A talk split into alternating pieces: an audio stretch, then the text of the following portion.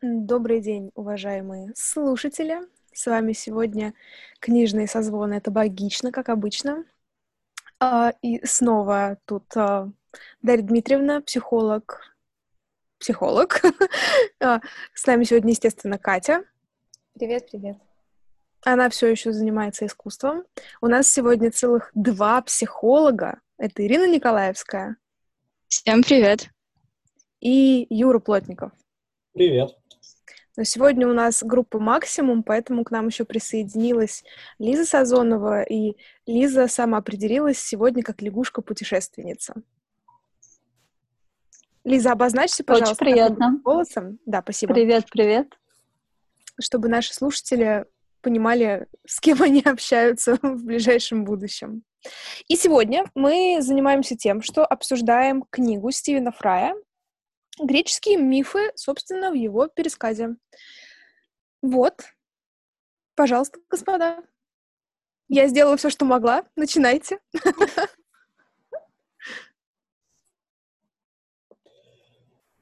Неловкое молчание.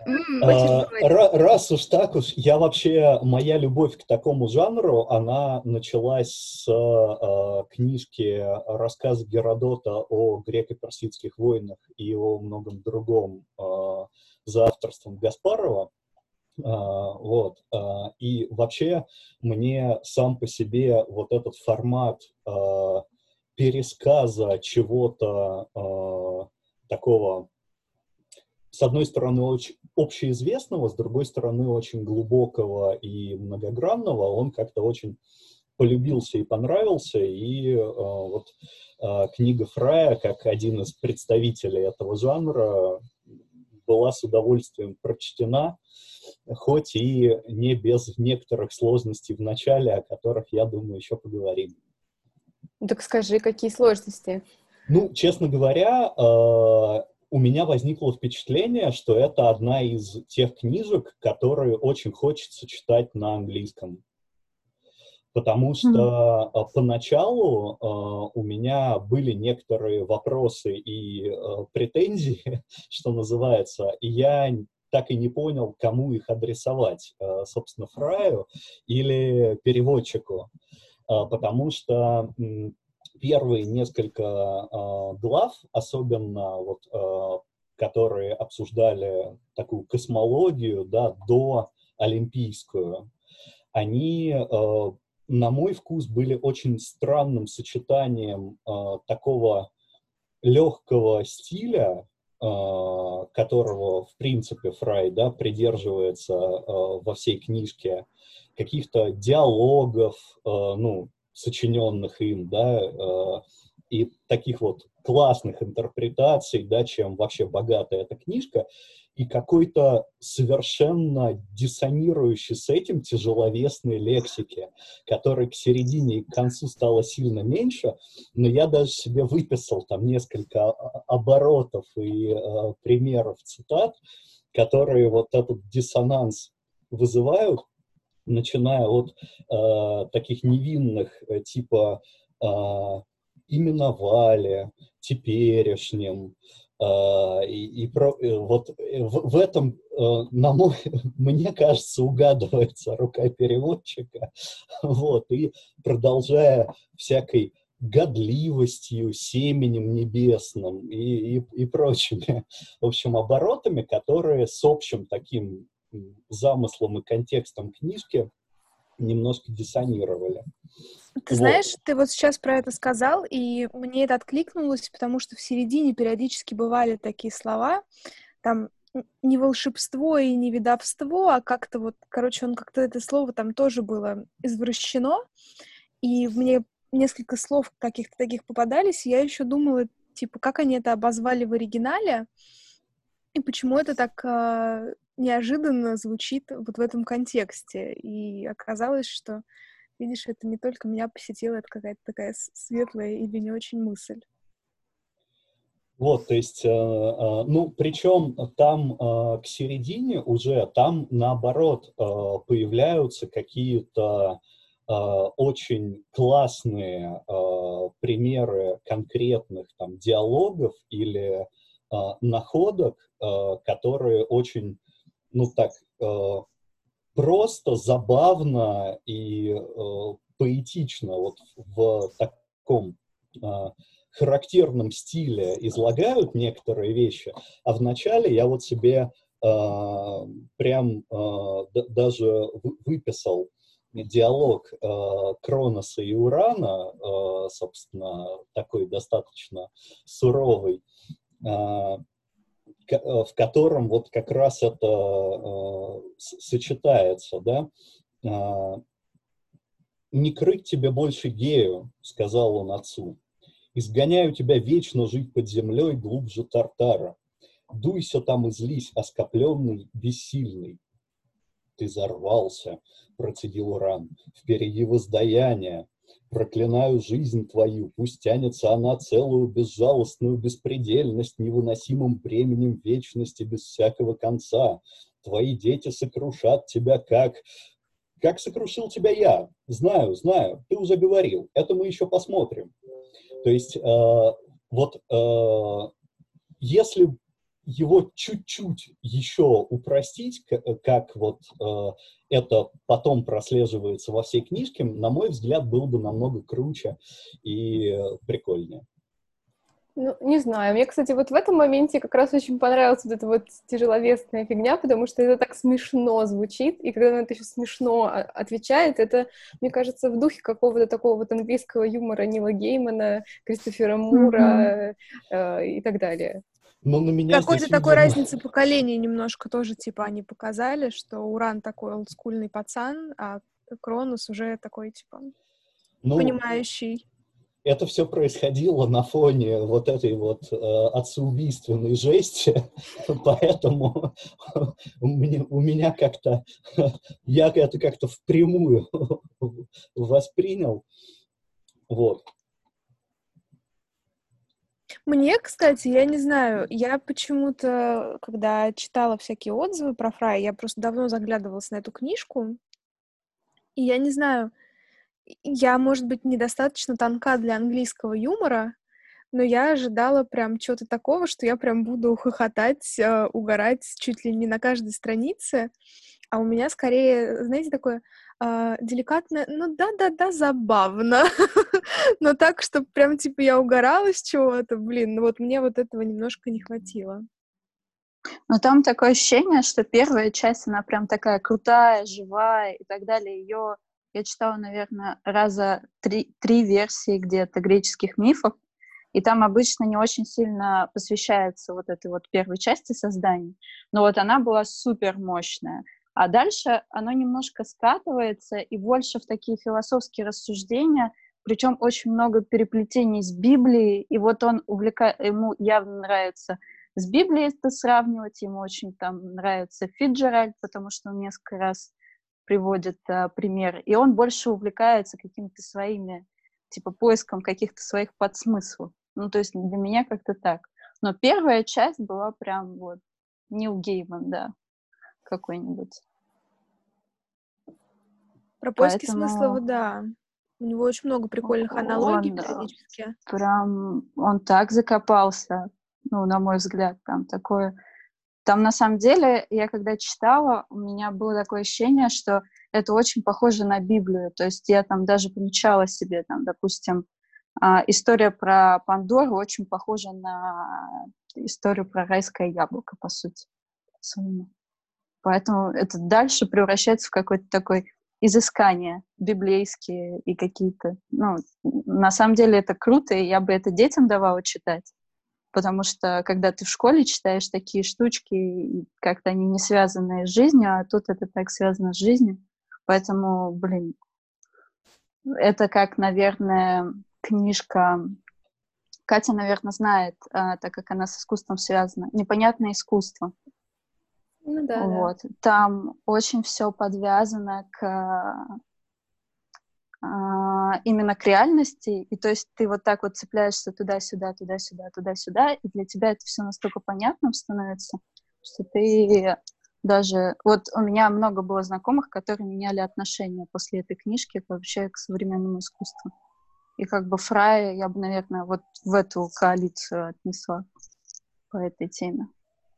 Ну да, потому что даже когда мы... У нас изначально была идея обсуждать мифы, а уже потом мы определились на книжке Фрая, чтобы выносить на обсуждение именно ее. Потому что обсуждать мифы непонятно как. И да. обычно они поданы э, с таким, значит, серьезным лицом и пафосом, что говорить об этом ну, совершенно как-то невозможно. Кажется, что нет, нет у меня достаточно прожитых лет, опыта, э, образования, чтобы вообще заикаться. А тут это все сделано в такой очень легкой форме, развлекательно, интересно, познавательно. И э, Фрей, конечно, большой молодец тем, как он все-таки смог их пересказать, как он выстроил их в хронологию, как он, может быть, даже и по, и по языку, и потому, по крайней мере, как нас затягивает. Ой, да, с языком там вообще прям супер, он даже да-да-да, э, я хотела сказать, что очень четко разделяются части. Часть, которая про титанов, часть, которая про олимпийцев и богов и чего они там творят, и последняя часть про там всякие э, заключения людей и не только. И они, на самом деле, между собой очень разные, и потому как мы их с увлечением читаем, мне показалось, что они тоже сильно отличаются, потому что э, что делают боги? Они бесконечно находят себе красивых женщин и мужчин и овладевают ими, нарождая себе новых богов. Что делают люди? Они попадают попадают в постоянные передряги из-за того, что боги чего-то от них хотят. Вот. А что делают титаны? Титаны умирают. Ну, да. Кстати, кстати, справедливости ради, у меня тут каминг. Я всегда считала, что, типа, я неплохо знаю мифы, там, все дела. И хотя последний раз я прям мифы читала непосредственно, не знаю, лет в семь, наверное, у меня была такая книжка «Я познаю мир», и там был отдел про египетскую мифологию, про греческую, про римскую, там что-то даже про Месопотамию было. И как бы, по сути, это был весь мой бэкграунд в мифологии. И тут я такая, типа, чё? Титаны? Серьезно, ребят? как олимпийцы? Что? Ну, типа, я знала какие-то основные вещи, там, кто у кого из головы вылез или еще что-то. Но тут вдруг для меня появился вот этот хаос, и и все вот эти пацаны. И это было очень для меня неожиданным инсайтом, когда ты всю жизнь живешь а, с мыслью, что типа ты хорошо разбираешься в мифологии, а тут оказалось, что ты всю жизнь себе врал. Это, знаешь, как похоже, по-моему, в Черном лебеде было написано про м, библиотеку Умберто Эко, что он всегда говорил, что суть не в тех книгах, которых я прочитал, а суть в тех книгах, которых я не прочитал. Да, я да. обожаю эту, эту цитату, она оправдывает да. Да, да. И у меня была какая-то... А, вот какая у меня была прикольная мысль. Дело в том, что я же сейчас...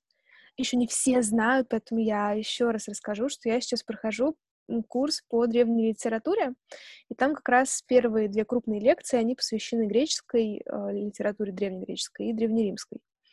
А, и для меня было открытием, ну, ты как-то живешь в мире с осознанием того, что вот они есть мифы, и они такие общедоступные, общеизвестные, все понятно. Но я, например, никогда не задавалась мыслью, как эти мифы до нас дошли. Ну, не из а, рта же в рот, извините, mm-hmm. да, как-то. Mm-hmm. Фольклор уже вот в таком смысле ушел от нас. И для меня было открытием, что многие конкретные мифы, там, например, не знаю, Орфея и Евредика, нет, не про нее сейчас, про Диметру и ее там дочь эту. Персифону. Да-да-да, вот про эту вот женщину. А, эти мифы, они же были описаны, по сути, во всяких древнегреческих трагедиях.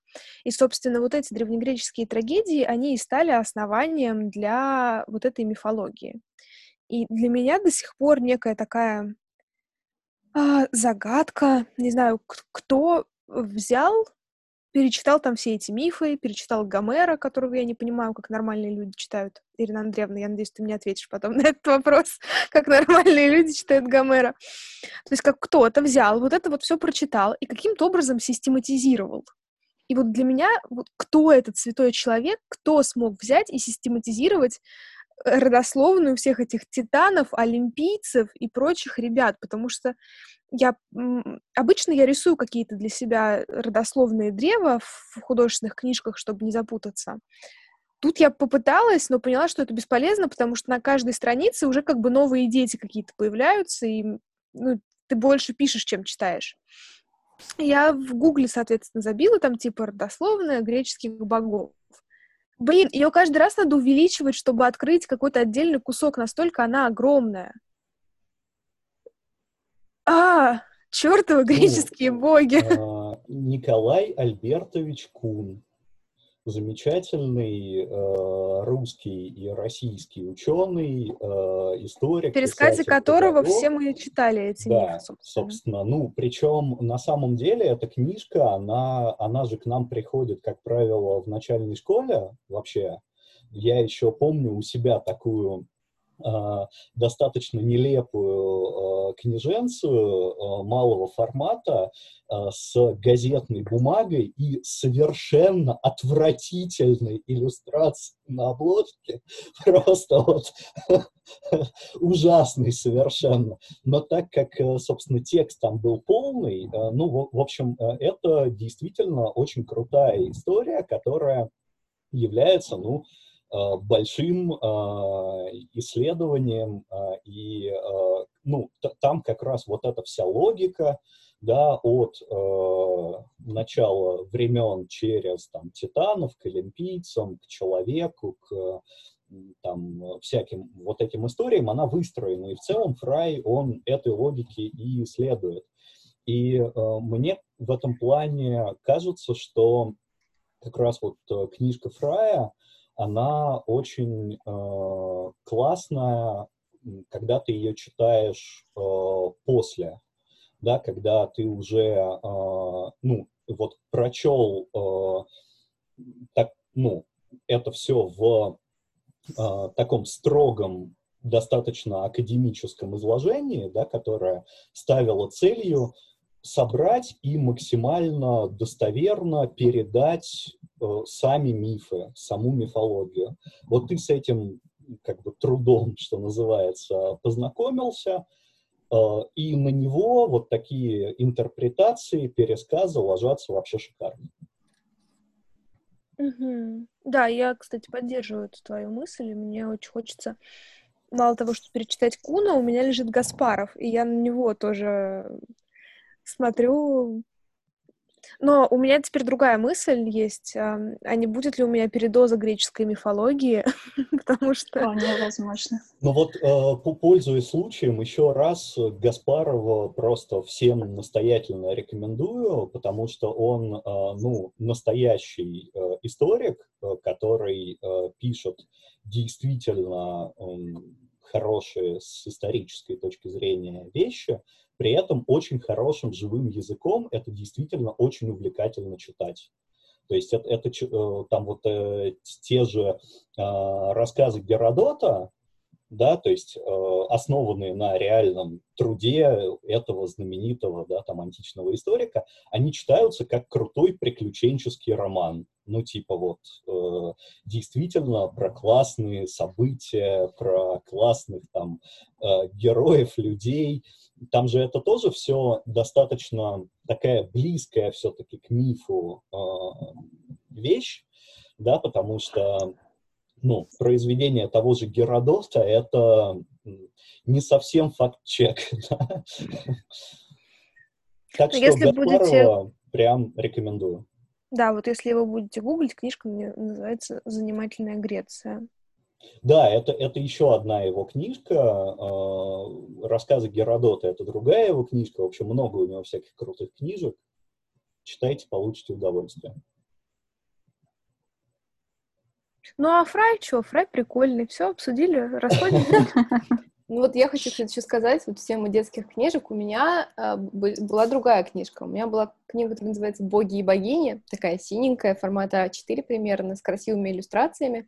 И довольно, как я сегодня полистала странным э, текстом, именно в плане выбора слов. Вот э, меня как взрослого слова немножечко эти напрягают ну, типа, э, бог, э, там, что-то рогоносец, тра-та-та, опороченная брачная ложа, и вот это все. Но когда я была совсем маленькая, я уже умела читать, мне было вообще отлично. И я эту а чем тебя смущают эти слова, Кать? Ну, они какие, ну, после Фрая они какие-то, ну, прям вот чрезмерно пафосные. Ну, вот Фрай бы сказал об этом другими бы словами. Рогоносец — прикольное слово, Не, как зна- и человек не, не- не прикольный. знаю, по-моему, семя небесное гораздо более пафосно, чем рогоносец. Ну да, но у него все-таки это семя небесное закончилось в первой части, дальше уже не Ну продолжалось. вот да, слава богу, он дальше перешел. а, Или переводчик, Ну не знаю да, уж да, да. кто. Вот, а эта книга, я сегодня даже специ- специально, не написано название автора какого-то, я долго сегодня листала, но в итоге в конце нашла, что составитель И. а, Шурыгина, ну, э, не знаю. Но вообще это интересно, то, что а, такая книга с красивыми иллюстрациями, с э, небольшими кусочками текстов к этим иллюстрациям, она меня очень сильно заинтересовала темой мифа, и а, я очень хорошо в детстве знала египетскую мифологию, кто кому сын, брат, отец, э, э, свекр, все вот это я очень хорошо знала, греческую тоже знала, а дальше там еще было что-то про восточную и немножечко про скандинавские, скандинавских богов, но, видимо, меня не хватало как ребенка, потому что я хорошо помню первые два а, как бы отсека, а потом уже все хуже и хуже. А между ними почему-то был отдельно миф про богиню смерти Морриган, который вот сейчас меня тоже удивил, потому что тут гречес- греческие мифы, потом никто тебе не объясняет, что все закончилось, потом бац, вот это, и дальше уже вообще все пошло другое. Но это классно, и мне кажется, что вот я своим детям бы все равно дала полистать такую книжку. Это полезно для общего развития. Мне сейчас было гораздо легче вспоминать и схватывать, кто там кому кем приходится. А мне... э, А я забыла. Сейчас, извините, одну секунду. Боже. Пока Ну, Даша думает, может быть, Ира хочет что-нибудь сказать. Да. Да, я бы тоже поделилась своим мнением. Я на самом деле очень нежно, трепетно люблю, в принципе, древний мир и все разные мифологии разных, а, как это, мест. Не знаю, можно ли назвать это странами или как это называется вообще у приличных людей. Вот, а, ну, понятно, что... Хотя нет, непонятно. А, У всех по-разному на самом деле. Но мне очень нравились именно мифы э, шумеров, мифы Древней Греции и индийские вот эти все дела а, языческие. А, Но больше всего я читала именно про Древнюю Грецию, и у меня в детстве был очень клевый диск компьютерный, а, в котором в полуигровом формате можно было прям детально изучать какие-то там мельчайшие подробности истории а, самой Греции, и э, мифологии, легенд. Так что я прям задротила в этом, мама, не горюй. Вот, и, соответственно, с детства у меня была мечта э, посетить Грецию, Афины, походить по Акрополю. Вот. Ну, и как любой приличный ребенок и подросток я читала в разных вариантах, да, мифологию, так что ориентировалась более-менее. Вот, но перед поездкой в Грецию, вот несколько лет назад, э, я решила перечитать э, и историю Древней Греции заново, и все легенды и мифы. То есть я перечитала вообще все, включая и э, там Одиссею, Илиаду, и поход за Золотым Руном, и все на свете. Вот, и к вопросу Даши о том, а, не будет ли древних э, греческих мифов много, не будет ли передоз, ну, мне кажется, нет. Они такие крутые, на мой вкус, они прям так там живут.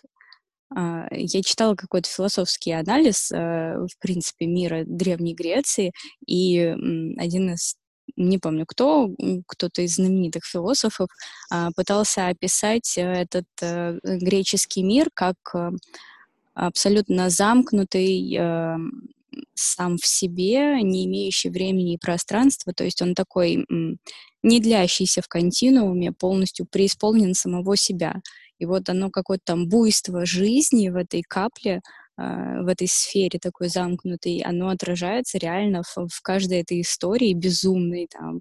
Я фанатела от того, как там в отместку своим мужьям жены готовили им собственных сыновей, или как там, э, э, изнывая от ревности, э, эта жена несчастная Геракла дала ему этот э, плащ, который он потом отрывал от себя с кусками гниющей плоти. Ну, то есть это так...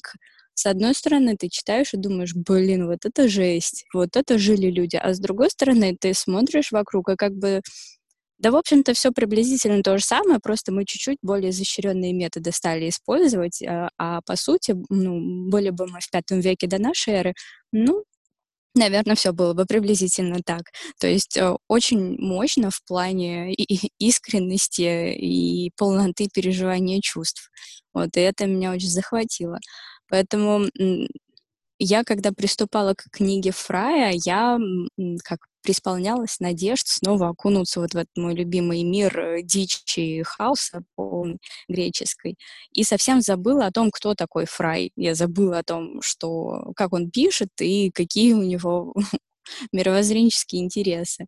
Вот. И где-то вот э, на десятой или двадцатой странице я поняла, как он там культурно стебется э, и придумывает эти несуществующие диалоги. И сначала я так внутренне оскорбилась, типа, блин, какого фига ты приписываешь вот эту всю перебранку Кроносу, Гея и Урану? Они вообще офигенно крутые чуваки. Что за фигня? А потом я так подожди, подожди, это же Фрай. Ты же читаешь это не ради того, чтобы там поизучать детали мифов, а ради того, чтобы снова вот этим насладиться. Это просто как бы пересказ чужого видения, особенно крутого чувака.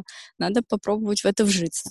Ну и, в общем, я действительно как-то погрузилась, и всю книгу у меня было такое ощущение, как будто, знаете, мне лет семь. Я сижу зимой э, на ковре возле камина, рядом со мной еще несколько детей, а такой мудрый седовласый фрай сидит э, передо мной в кресле и читает мне истории и сказки. Я слушаю его такая, вау, как круто, вау, как круто. Он придумывает этих героев, э, придумывает за них реплики, оживляет их, делает более какими-то еще более человечными. И но это что-то немыслимое. И культурный контекст, которым он э, наполняет это, да, то есть помимо, вот как уже Лиза отметила, да, что там куча э, в принципе, в мифологиях куча перекликаний между собой, плюс, да, э, христианской мифология тоже перекликается, будь здоров. А он это все еще культурно-историческим нашим человеческим наполняет в плане там кучи пьес, э, произведений искусства. И безумно, просто безумный восторг вызвало э, сноски про этимологию, теологию слов, как он говорит, что вот от этого произошло вот это и вот это и вот это. И такой, блин, как круто, я бы и не подумала, что это именно так, а это оказывается вот как. Вот, так что в плане там, ну, чего-то супер нового я ничего не получила, а вот такое удовольствие послушать очень такого эрудированного и интересного человека, и его взгляд на это, ну, это прям сто процентов. Вот, ну и, конечно, отсылочки к гейской любви и ЛГБТ-тематики и толерантности, респект э, ему за это, потому что, ну, как можно, да, не сослаться на это, когда ты говоришь про древних греков, которые любили друг друга по-всякому вообще. Вот. А по вот поводу, так кстати... и закрыли наш подкаст. Да-да-да, простите. А, Илиады и Одиссеи, Даш, ну, не знаю, а, Илиаду я читала прям самозабвенно. Там ты читай, э, мой совет, читай ее с интонацией, с внутренней. Вот каждые там 10 строф, знаешь, вот это вот еще кровопролитнее стала битва, еще ожесточеннее сошлись люди в ужаснейшей схватке. Кто же победит? Боги спорят между собой. Ты такой, блин, кто же победит? Какой кошмар, сколько там трупов за 10 лет полегло. Вот, как-нибудь так. Нет, просто Илиада, мне так нравится, как слышно Иру, когда она подносит микрофон к рту. Да, просто... простите. Нет, нет, это реально очень круто, хороший звук, и я прям, видишь, я последовала твоему примеру. А, просто когда я начала Илиаду, у меня было ощущение такое, что я, я потупела сразу просто максимально, и я перечитывала каждые пять строчек, и такая, типа, боже, вот, вот что, о чем эти пять строчек были, что они хотели этим сказать. И там реально еще каждый раз эти повторения дурацкие, и ты такой, типа, боже, ну кто это читает, как это, зачем это? Но при этом мы с Ирой вместе в прошлом году были на конференции в Греции, и там нам, а, это город Иоаннина, Иоанна, не знаю, как-то, короче, Иоаннина она называется, а, там есть остров, на котором жил какой-то там паша, который завладевал этим куском Всем. земли, да, и, собственно, жил он вот на этом островке. И нам там довелось посмотреть а, такое представление из двух человек, а, мужчина играл и пел, и женщина танцевала, и, по-моему, тоже иногда что-то, может быть, даже подпевала. Но вот эта вот трагедия, она описывала, собственно, жизнь этого Паши на этом острове. Вся трагедия была на греческом языке. И длилась она, ну, наверное, минут сорок. И мне лично было дико в кайф за этим наблюдать. Настолько это было поэтично и как-то это еще и накладывалось на эту музыку, которую играл, собственно, этот актер, музыкант, не знаю. А, но даже вот это мне было понятнее, чем Илиада. Поэтому у меня к Гомеру пока много вопросов. Ну, Я могу тебе почитать. спасибо, спасибо, мне нравится. Вот, на самом деле проблема Илиады и Одиссеи, э, ну, естественно, в переводе, да, э, если э, у вас вдруг нет возможности читать на, на языке оригинала. Уж простите, пожалуйста, что мы оскорбили древних греков незнанием. Вот, ну, э, нам всем оскорбляющих древних греков незнанием их э, языка, э, кон, ну, э, конечно, читать э, текстом это, э, конечно, сложно, потому что, ну, э, в принципе, произведение, которое исторически э, исполнялось э, гол, голосом автора, собственно, и под, и под это дело было как бы написано, э, его, конечно, круто слушать да, то есть э, вот в этом плане нельзя отказываться от предложения Иры, можно устроить какие-нибудь чтения и вообще, потому что, ну, действительно, а, вот э, чтение этого а, вслух — это совсем другой опыт. Плюс, ну, а, я не то чтобы хотел когда-нибудь э, сильно вернуться к этому, да, но э, действительно, как э, там, человек, прочитавший однажды, э, не это забываешь про... никогда. Нет, это, это, это просто не э, ну, чтение, как чтение там романа или э, там какого-то, ну, как, когда ты читаешь, чтобы получить некоторую как бы информацию. Это, ну, просто некоторый процесс, и процесса там, на, на мой вкус, больше, чем э, сюжета и содержания, да, то есть вот как Ира говорила, да, что вот если как-то встроиться в темп, в ритм и э, обратить внимание на само чтение, это довольно прикольный опыт. В общем, собираемся на аудиоспектакль от Иры. Так, господа, нам нужно возвращаться к э, Фраю и греческим мифам.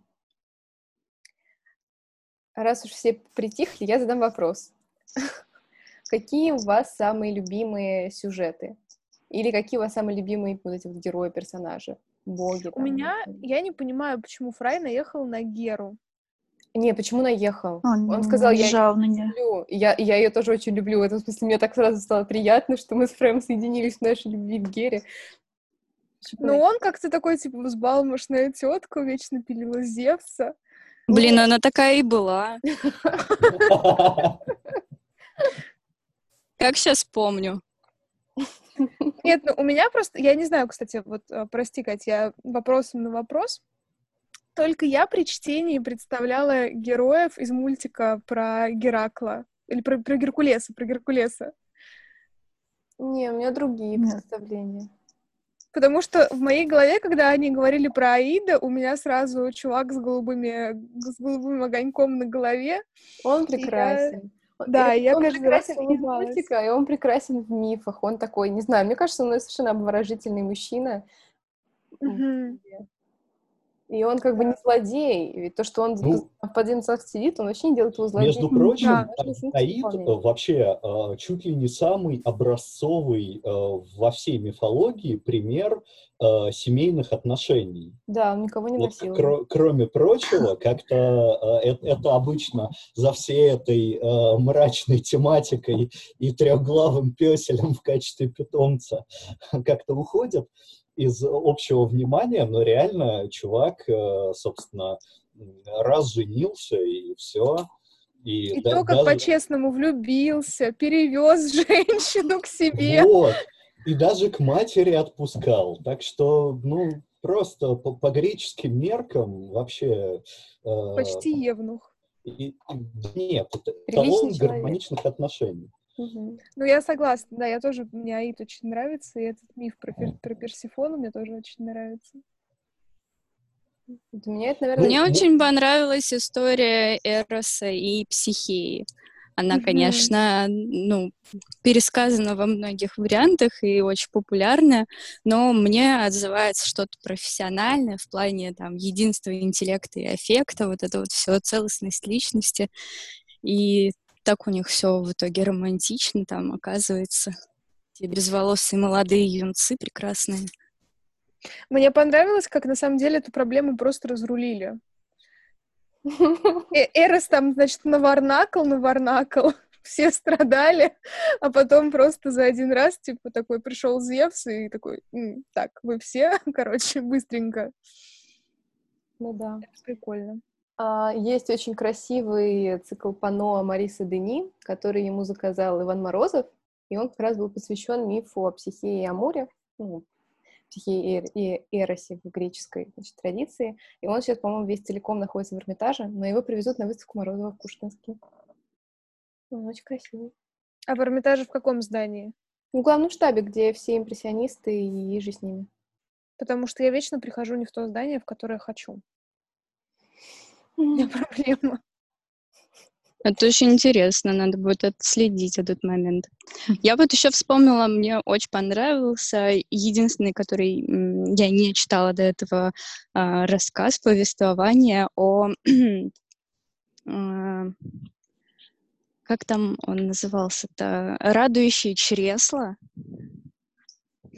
В общем, о Водолее, ну, да, который да. стал Гена чего-то там. Угу. Который стал любовником Зевса. Я просто водолей, и мне это так польстило.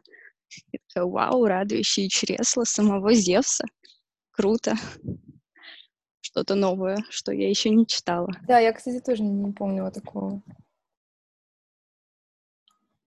У меня дурацкие шутки в голове, что там все женщины радующие Даже чресла Зевса. Это был парень. Да-да-да, там было все Ганимед. Точно, точно. Угу. Его Может даже быть, не коснулся, э, гнев Зе, Геры даже его не коснулся, все как-то смирились с тем, что он просто есть. Мне понравились отношения Геры со старшим сыном. Почему-то, а, не знаю, вот благодаря Фраю персонажи мифов как-то очеловечиваются в этом пересказе. И ты такой, типа, ах ты ж сучка, ты просто бросила старшего сына в камни. И потом такая, как просто, он меня освободил, а он ничего, ну ладно, возвращайся в семью, пацан. И ты такой думаешь, боже, у ребенка психологическая травма, ему нужны долгие ну, годы психотерапии, а ты? Что-то дарвинское такое в этом прослеживается, да? Хочешь выживать? Куй железный трон золотой. Радуй мамочку. Боже, ну, Фрейда на них нет. Нет, но здесь же надо отметить, э, что, видимо, все-таки э, где-то у подножия Олимпа как раз кабинет был э, психотерапевта или какого-то тамошнего аналога, потому что он же, э, собственно, пришел, показал, в общем, э, все, что хотел, и не стал пользоваться э, полученным моральным и всяческим преимуществом. Он же на Афродите-то в итоге и не женился же, жешь. Почему женился вроде? Нет, Женился. женился. Ну, кор- короче... И вот это меня, кстати, возмутило, Юр, потому что он такой, типа, он же понимал, что Афродита все равно будет ходить налево к Аресу, и я такая, о боже, наконец, какой-то здравомыслящий бог, он понимает, что эта жена от него будет ходить налево, и он не, не выберет ее. И следующая страница, и он такой, типа, и вот они сыграли свадьбу. И я думаю, ну что Ну, кстати, а, такой? Слушай, Даша, а ближе к концу э, сам Фрай м, говорит э, об э, тусовке м, Аресы и Афродиты и говорит, что они супруги, так что там непонятки какие-то. Я прям сейчас загуглю. Ну, либо они какие-то, не знаю, у них там двойные отношения. Шведы, может быть? были разводы. Ну, видимо, да, потому что в моей детской книге Гефест точно был мужем Афродиты, и, собственно, он-то и был рогоносцем. Возвращаемся к Ну, началу. собственно, поэтому он и был рогоносцем. Все Всё сошлось. стало на свои места.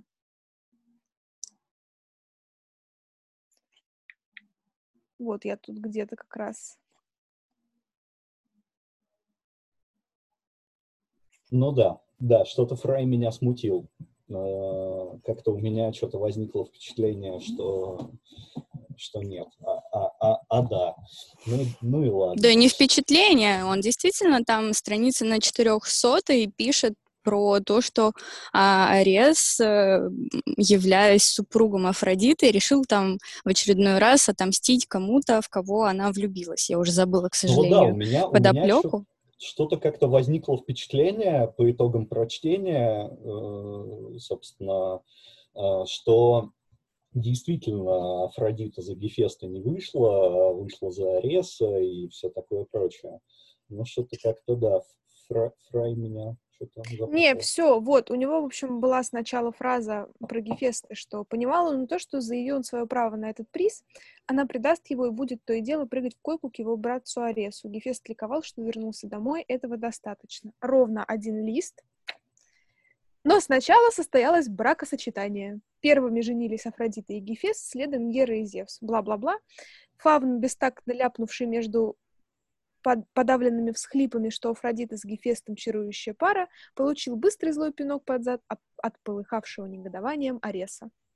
Ну да. В общем, э, мнения разошлись. Даже- Темнят, короче, ребята Да-да-да. там что-то. Ну, то, что у них были сложные отношения всех друг с другом, это, собственно, никто... никто- Да, это, блин, просто вот он такой 12 человек, 12 богов, да. Просто одна реально большая шве- шведская семья. Мне кажется, там, ну, наверняка там есть кто-то, кто с друг другом не совокуплялся, но их сложно вычленить как-то. Ну, а и Но у нас есть трое, как минимум, и которые, в принципе, хранили свою чистоту. Да, кстати, там есть целый культ... э, Гестия, Диметра и Артемида были жесткими девственницами и карали вообще всех, кто пытался на них даже посмотреть. Мне, кстати, очень понравился момент, где э, Афина, да, там вылезла из головы. По-моему, Мгм. это Афина сказала, что типа и папочка, сделай так, чтобы ни один мужчина не тронул меня пальцем. И я такая... про Артемида. себя- Это Да, Артемида. А, Артемида, спасибо, да. Да-да-да. И Я про себя такая, что за психологическая травма у ребенка, что он видел такого, что типа я не хочу, чтобы мужчина трогал меня ни одним пальцем. Ну, это же просто божественная история, понимаешь? Она, видимо, при рождении уже была знакома с семейной историей, вот, со всяким там поеданием детей и прочим. И, в общем, видимо, решила, что ну его. Я просто до этого несколькими днями ранее закончила книжку, где при ребенке прям совокуплялись, и поэтому она, ну, там, у нее мать была проституткой, и она стала прям такой очень жесткой женщиной в отношении мужчин, а, и вот у меня наложилось одно на другое. Такая, боже, бедная женщина. Мне кажется, что это больше история про то, чтобы быть самим собой.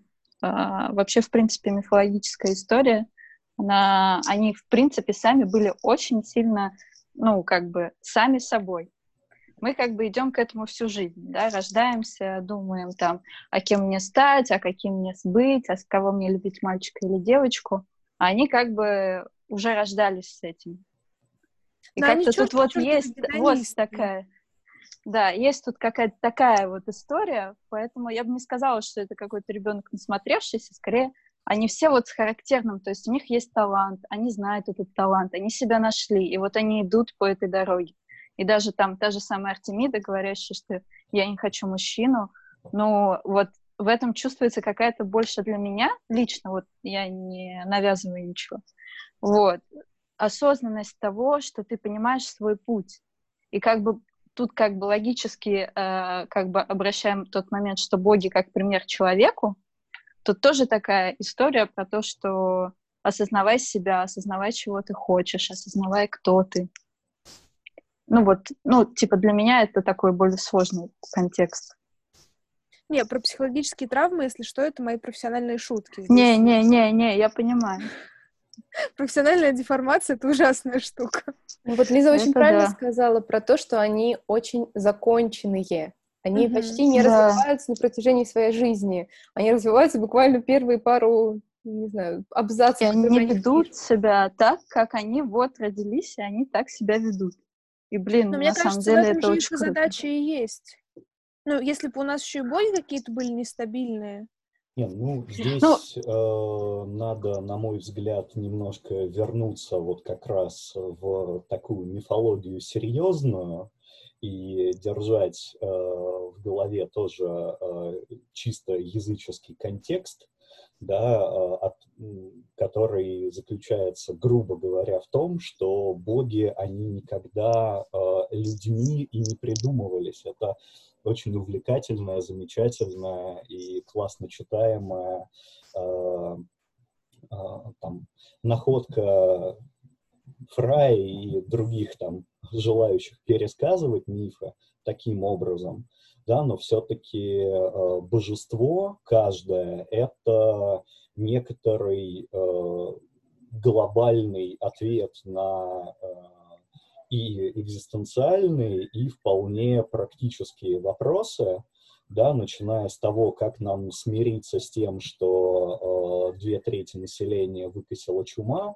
э, собственно, заканчивая объяснением э, каких-то там побед, поражений э, и, по, и попыток, ну, в том числе магически влиять на эту реальность.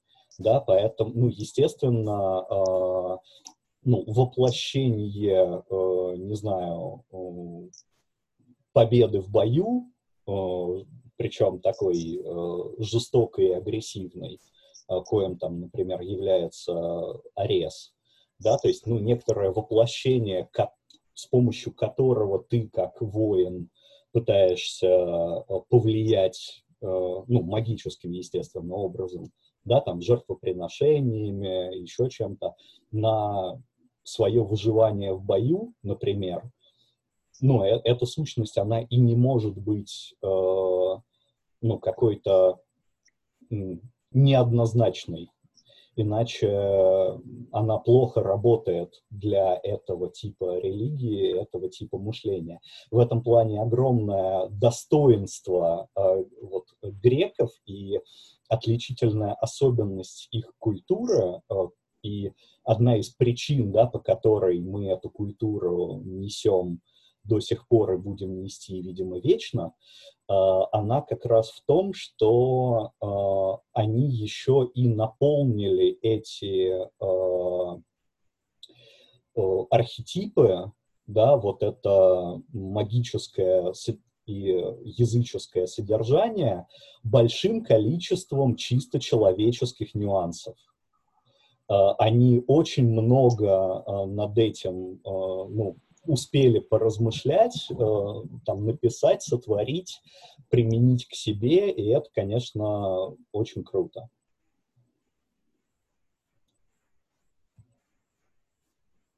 Я соглашусь на самом деле. Да, Даш, прости, что ты говорила? Не, не, не. Я осмысляю про чисто человеческое, потому что это грекам тоже не сразу было свойственно, потому что первые пьесы, первые трагедии, которые... Пьесы, боже. Первые трагедии, которые они писали, они как раз а, не наделяли героев вот этими человеческими страстями, которые были уже сильно позже, потому что, а, по мнению, не знаю, того же Эсхила какого-нибудь и прочих древних супер древних ребят, боги, они не наделены теми человеческими слабостями, которые у нас есть. И вот в этом смысле Фрай, он как раз э, мне, с одной стороны, нравится, а с другой стороны, он немножко переиначивает, э, ну, не то, что изначальный замысел, но, на мой взгляд, такую очень важную как раз вещь, как человеческое в, в чем-то божественном. Но знаешь, там лейтмотивом все-таки идет вот это вот э, очень яркое отличие богов от людей, и что одним никогда не стать по-настоящему другими. Там перечисляется, сколько у всех этих богов э, их дел, э, всяких там, не знаю, сходить э, к своему храму, проверить, как там работают жрицы, прокатиться на солнечной колеснице, там следить за урожаями. Uh, и они это делают как бы по всему миру, соответственно, им совсем не э, до каких-то мелких uh, людских дел, но какие-то элементы человечности, да. Поэтому Зевс так и не парился. Хотел женщину, овладевал ею. Ну, мне просто в этом смысле, помню, как раз там в мифе про Эрос это было, что, мол, нет, а, про, про створение людей, что ли, что, мол, я наделю вас самым страшным, что переживают боги, и он имел в виду как раз вот это вот влечение. Это про Эроса как раз, да, что Эрос — это самое страшное чудовище, которого боятся даже боги Олимпа, потому что он властен над ними всеми, достаточно только выпустить стрелу и заставить влюбиться в кого-то, да. Эти твои почти прямые цитаты. Ух. Но на самом деле, вот подумай, Зевс реально э, делал то, что должен был делать, осеменял женщин, всех причем без разбора. Я-то что... не против, понимаешь? Мне это как раз, Он я понимаю был... его позицию. Вожак стаи такой, глава прайда. Вот, он мечет молнии в перерывах осеменяет женщин. Все по канону, весьма язычески, биологически. Да, ему надо было заселить э, сначала Олимп, потом Землю. Он этим и занимался. И в этом смысле да. я как раз а, поддерживаю его стратегию. Очень понравилось, а, понравился кусок про то, что, а, собственно, а, любы, любимыми а, вариантами а, цвета кожи у Прометея, который, собственно, и любил первых, и лепил, и любил первых людей, был зеленый, синий еще какой-то, но их, блин, Зевс раздавил. Причем мне понравилось... Да, да, это очень круто. Да, и мне понравилось, типа, ты раздавил моих любимых, синенький, то есть там было даже в переводе не просто синий, а типа синенький. Я думаю, боже, вот так вот, как они к нам относятся. Да, зелененькая, лиловая и синяя. Вот, вот. вот. Мне кажется, это ужасно мило. Но это круто в плане того, что люди, оказывается, должны были быть еще более разноцветными. Представляете, сколько у нас было бы проблем, если бы у нас были кто-то еще зеленые, синие или лиловые. Вообще шикарно. Это нормально все объяснимо. Это просто инопланетяне и аватары. Вот с лиловыми пока я не определилась. Этих, мы еще не, этих, этих нам еще не показали. Да, да, да. Какая-то у меня была... А, мне еще понравилось, когда про разделение людей когда уже дети, когда они там кидали камушки после этого великого потопа, чтобы создать дополнительных людей, mm-hmm. типа вот они там все сразу куда-то разбежались а, заполнять землю, и мне сразу вспомнился миф про, про Вавилонскую башню. У меня просто сразу возник вопрос, типа, вот они родились все разные, с разным цветом кожи они э, дальше как делились? Они разговаривали на одном языке или они сразу разбежались на разные части света по национальной принадлежности? или как это произошло? Вот, кстати, а, очень еще захотелось сказать, что, ну, вообще мифы и э, такая история античности или история там средневековья и так далее — они очень радуют сердце своей э, локальностью. Вот э, Ира говорила, да, про вот этот вот замкнутый мир, в котором нет вообще, который антиглобалистичен, в котором э, нет вообще ничего кроме, да, потому что если мы возьмем там что древнюю Грецию, да, что там скандинавские мифы, что там египетскую мифологию и так далее, это вот этот замкнутый мир, который э, абсолютно э, объятный, да, э, в котором в лучшем случае существует некоторое там запределье, э, населенное кем-то там непонятным, да, но в целом, да, вот эта вот э, камерная человеческая цивилизация, в которой в принципе, все уже есть, и которая вот э, самодостаточна внутри себя и в хорошем, и в плохом, и там в жестоком, и в человечном каком-то, и нет ничего кроме. И нет вот этого вопроса про э, разные языки, про разные там культуры, мировоззрения, про их там слияние и неслияние. Вот, вот она Греция, и, и, и нет ничего кроме. И в этом плане, э, конечно, вот чтение таких штук, оно позволяет вот в этот уютный мирок э, окунуться, да, и это очень приятно. Ну, понимаешь, все равно вопросы-то, вопросики-то остаются. Боже, что там происходит у Иры? А, а еще, а еще, от чего я дико кайфанула, я опять забыла, боже, что со мной сегодня сегодня происходит, ребята, извините, пожалуйста. Сначала предыдущую мысль, которую я забыла, как раз когда мы говорили про Древний Египет, я хотела сказать о том, что, мне кажется, все хотели в детстве быть археологами. Ну, я точно хотела. Вот я, меня просто тоже пропирал, и почему-то именно Древний Египет. Вот это вот э, мне, он мне очень наоборот, как-то Древний Египет вот э, почему-то меньше других э, нравится. Вот. А пирамидки, а эти мумии, ты что вообще?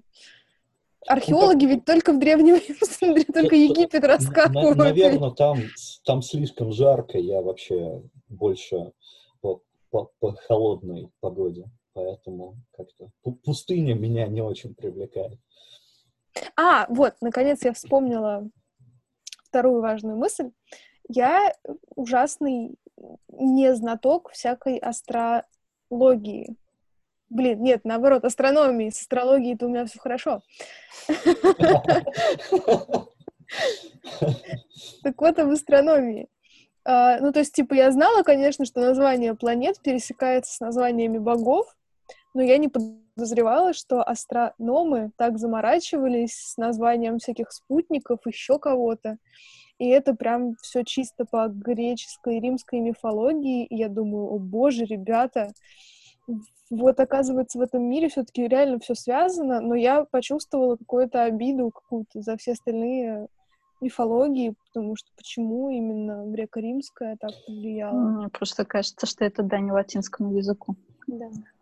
Э, Не может кажется, быть такого простого ответа. Нет, мне кажется, это просто прямое э, научное наследие, да, это ровно да. так же, как сейчас э, там ни Платон, ни Аристотель вообще не потеряли актуальности там, во всех общественных науках, и они в любом случае обсуждаются, э, там, если не в там, прямых исследованиях, то, по крайней мере, в э, их теоретической основе, э, да, точно так же, ну, греки и римляне, они просто по факту выдающихся для полного отсутствия там, достижений.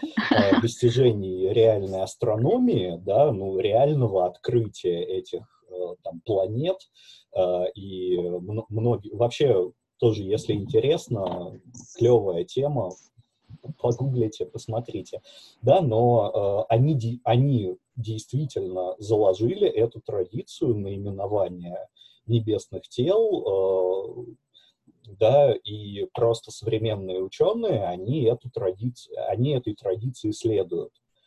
Вот и все. Я бы хотела в этой связи порекомендовать книгу тоже про, ну, условно, про Грецию. а, «Когда пал Херсонес» называется. Там как раз очень много исторических интересных моментов, и в том числе такая плотная связь с астрономией. А я вот в детстве хотела стать космонавтом, так что меня не удивляли все эти названия и о Ганимеда, и Калиста, и всякое такое.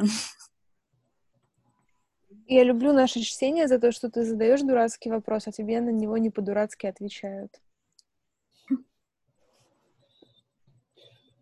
Uh, ну что, uh, ну, в принципе, вообще тема мифологии, конечно, классная. Я тут вспомнил, например, Калевалу, а, это, а, собственно, кстати, очень, она очень клевая тем, что она маленькая.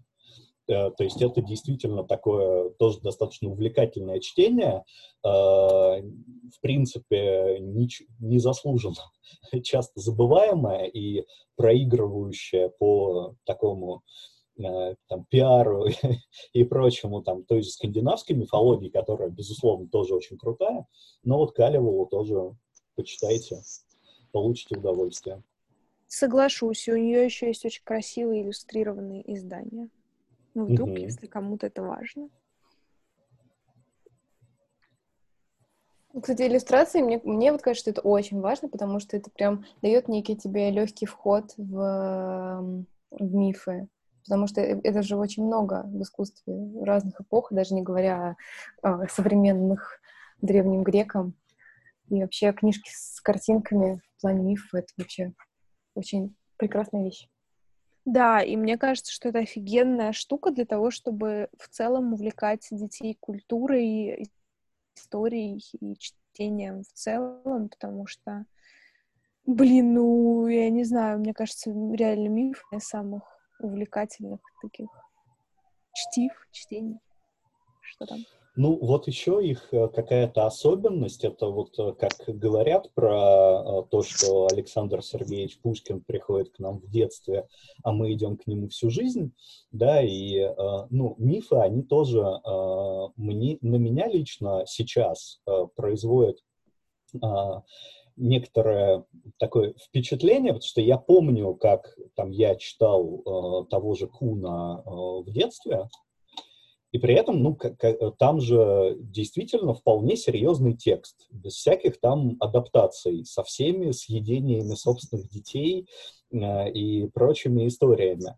Но э, сама суть э, мифов как-то, она э, позволяет, видимо, э, просто за счет того, что ты воспринимаешь это как миф, и ты изначально читаешь это как миф, она позволяет тебе, что называется, не вовремя не столкнуться а, с какими-то а, такими вещами, и, с другой стороны, подумать о них после, уже в более там, взрослом состоянии. То есть они как-то каким-то удивительным образом не травмируют тебя вот этими всеми историями, в те моменты там, жизни, э, в, то, в том возрасте, когда могли бы, казалось бы. Вот. Поэтому вообще читайте мифы в любом возрасте. Mm. Вот. Это, кстати, свойственно всем сказкам, потому что есть книжка «Бегущая с волками», и там а, идет, ну, как бы, серьезная интерпретация этих сказок, и там как раз видно, насколько это жестко. Поэтому та же самая Василиса превращается в что-то умопомрачительное. Поэтому это заслуга не только мифов, это скорее заслуга всех. Да? Как бы скажем, да. Сразу вспоминается проб, если вдруг кто-то изучает. Да, да, да. Хочет серьезно почитать про сказки и про мифологию, то проб, мне кажется, в этом смысле он а, вообще огонь. Да, и грим тоже, они странненькие. Ну, не странненькие, в смысле, кровавенькие такие. Ну да, просто Ну, потому тоже... что изначально, извини, Юр, э, функция сказок, она же была не такой увеселительной, какой она является сейчас. А какая уж там мудрость в современной Золушке, что все найдут своего принца, даже если убегут. Ну, такая себе мудрость. Сейчас вышла книжка, ну... где феминистский вариант пересказов всяких сказок. Ну, кстати, интересная тема, я почитаю. Ну, я даже не сомневалась, потому что я поэтому его упомянула. Не, ну, на самом деле, вот по э, жи, э, и по Фраю, на самом деле, и по э, адаптациям сказок, конечно, можно очень убедительно проследить э, очевидную, на самом деле, давно доказанную все-таки гуманизацию человечества. Вот. Как бы мы ни говорили о том, что, э, в общем, Э, мир жесток и все, и насилие никуда не уходит, к счастью, оно все-таки э, потихоньку сбавляет обороты или, по крайней мере, э, становится каким-то более человечным, что ли, все-таки как-то гуманизируется. Мы все-таки перестали друг друга есть, вот, в прямом смысле слова, что не может не радовать. Еще пара пандемий. Ну что, будем прощаться? Ну, мне кажется, да, получилось очень как-то здорово и даже порекомендовали много чего. Пропа, кстати, тоже читайте, очень классная штука. И вообще, не знаю, у меня мифы и сказки, короче. Uh, ладно, последний хайли рекоменд от меня. Если вдруг кто-то ищет uh, крутые сборники сказок для себя ли или для детей ли, издательство «Речь» делает очень крутые репринты сказок народов мира uh, в советских изданий. То есть там очень хороший текст, очень крутые иллюстрации, очень крутые издания. И они прям реально достойные. Ну, это я так уж, извините. Кто-нибудь хочет что-нибудь сказать напоследок? Ну, хорошо. Спасибо. Да, единогласно. Спасибо, что послушали. Мне кажется, у нас получилось так же ламповое тепло, как это получилось у Фрая. Но... Да. Приходите, кстати, через неделю слушать наш с Катей выпуск «Сообразили на двоих». Мы там будем не менее лампово сидеть и обсуждать э, книжечки и как мы вообще начали читать, что мы читали. Можно ли 14-летним девочкам читать Кавку и что из этого вырастает? Да. А, а любители э, археологии и древнего мира все еще могут присоединиться к нам, когда мы будем обсуждать э, золото Трои. Это будет где-то, наверное, в сентябре. Да. Ждем с нетерпением. Ну все, пока-пока. Пока.